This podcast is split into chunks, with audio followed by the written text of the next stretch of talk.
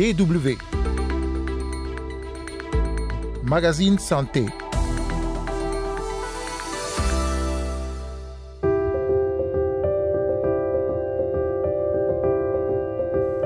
Négligence, manque de moyens, superstition, manque d'accès à l'information. Dans les zones périphériques de Goma, dans l'est de la République démocratique du Congo, ce sont autant de raisons qui constituent des freins à la santé maternelle et infantile.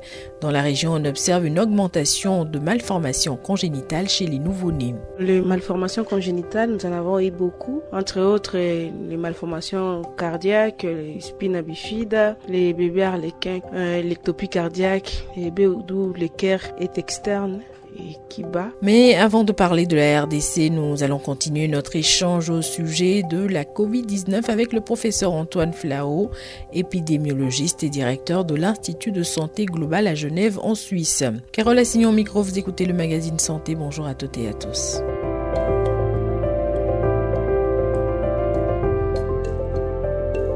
La Covid-19, on en parle moins, mais le virus est bien toujours là et continue de faire des victimes.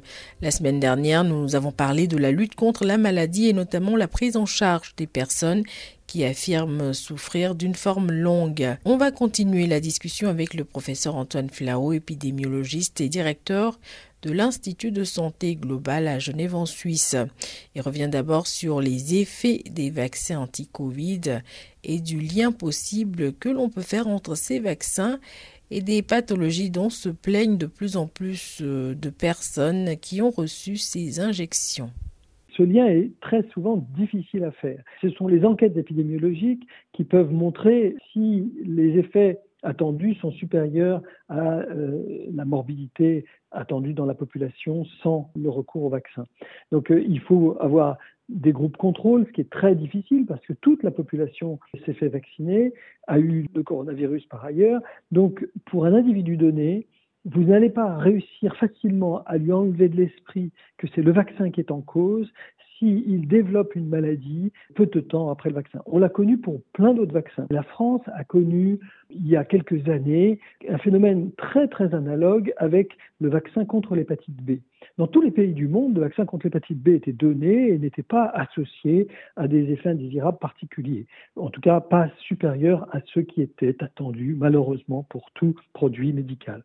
Et en France, il y a eu des plaintes de, patients parce qu'il y a eu une campagne qui a décidé de vacciner toute la population jeune dans les collèges à un moment où on sait qu'il apparaît un certain nombre de maladies immunologiques, en particulier des scléroses en plaques.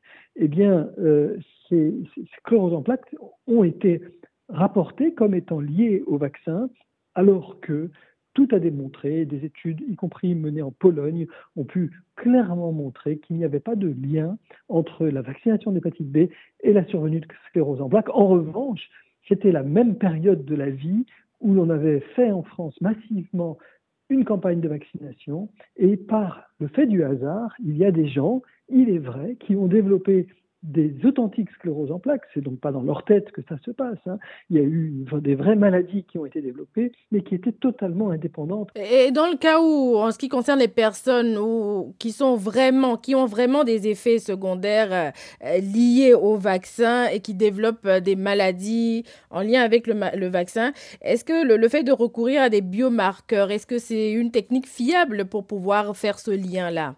Ces maladies dont on parle, qui sont souvent rapportées par les patients comme pouvant être liées au vaccin, sont des maladies pour lesquelles on n'a généralement pas une bonne connaissance de leur mécanisme d'origine. Je parlais tout à l'heure de la sclérose en plaques, on a parlé des myocardites, on peut parler d'un certain nombre d'autres maladies, on ne sait pas pourquoi elles surviennent aujourd'hui. Donc il n'y a pas de marqueurs qui permettent de dire avec certitude, voilà pourquoi cette maladie est survenue? Euh, pour, pour en revenir au vaccin, hein, où en est actuellement la recherche en ce qui concerne les vaccins anti-Covid? On parlait beaucoup de vaccins ARN messagers. Est-ce qu'il y a eu des, des avancées? La recherche, elle continue beaucoup sur ce sujet, pas simplement sur le coronavirus, on se dit que peut-être même pour la grippe, peut-être pour d'autres menaces pandémiques, ces vaccins pourraient être très adaptés, mais y compris pour le coronavirus, il y a en ce moment même hein, des euh, recherches qui continuent à s'effectuer pour adapter euh, le, vaccin. On a eu l'année dernière déjà une innovation avec un nouveau vaccin qu'on a appelé bivalent. Beaucoup de gens ont pris ce vaccin bivalent parce qu'il était plus adapté au nouveau variant, mais qui gardait la composante de l'ancien variant.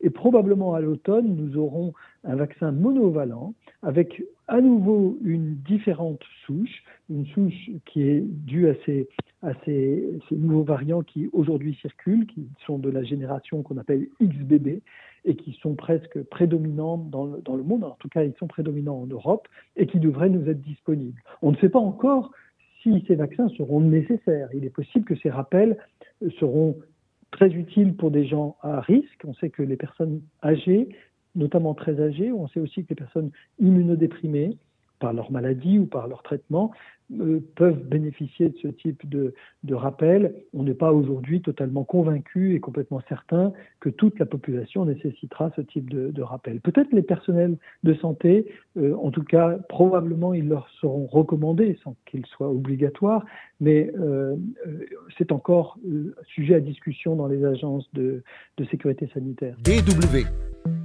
Vous écoutez le magazine Santé. On va se rendre à présent en République démocratique du Congo, précisément dans l'Est, pour parler d'un tout autre sujet. Dans les zones périphériques de Goma, de nombreuses femmes enceintes négligent les soins de santé maternelle en l'occurrence les consultations prénatales et postnatales.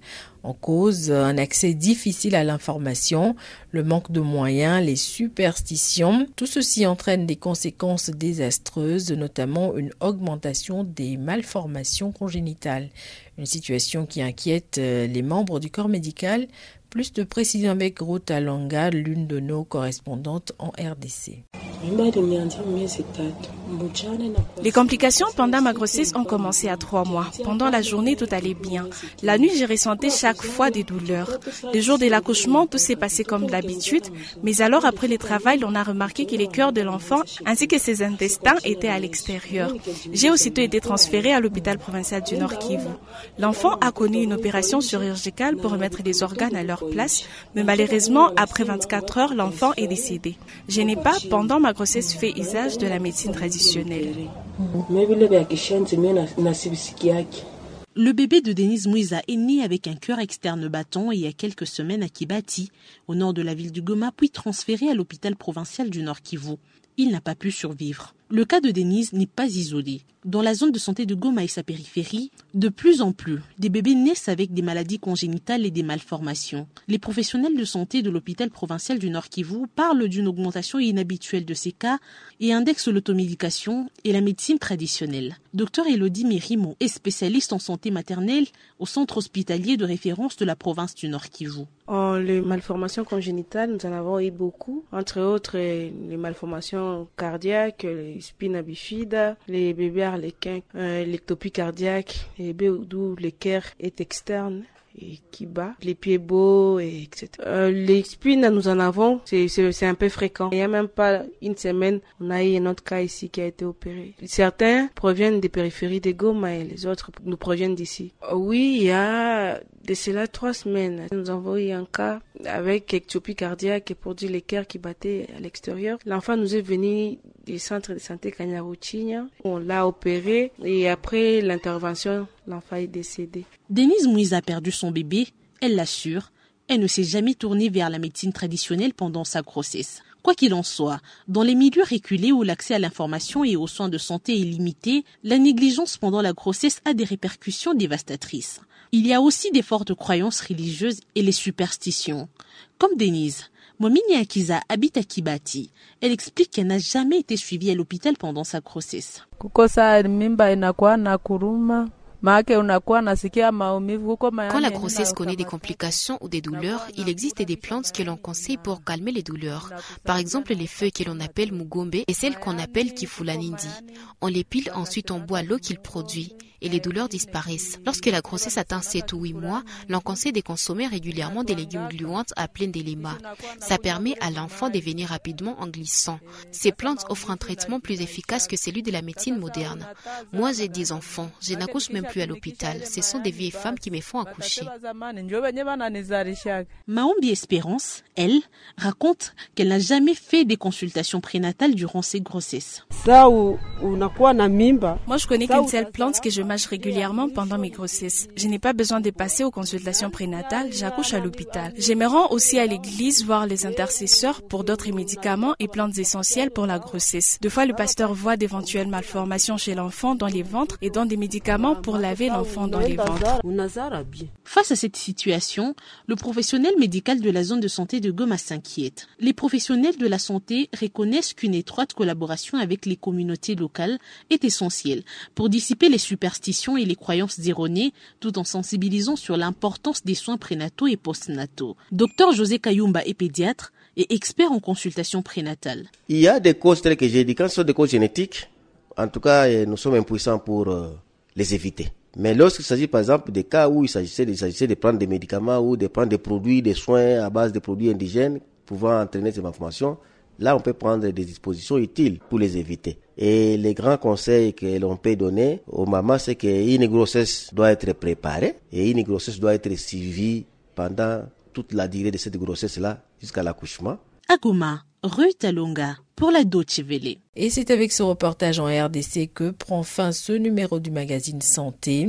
Pour écouter ou réécouter ce magazine, rendez-vous sur notre site internet dw.com/français. Une féerie ou simplement un reflet, une folie, une vision masquée.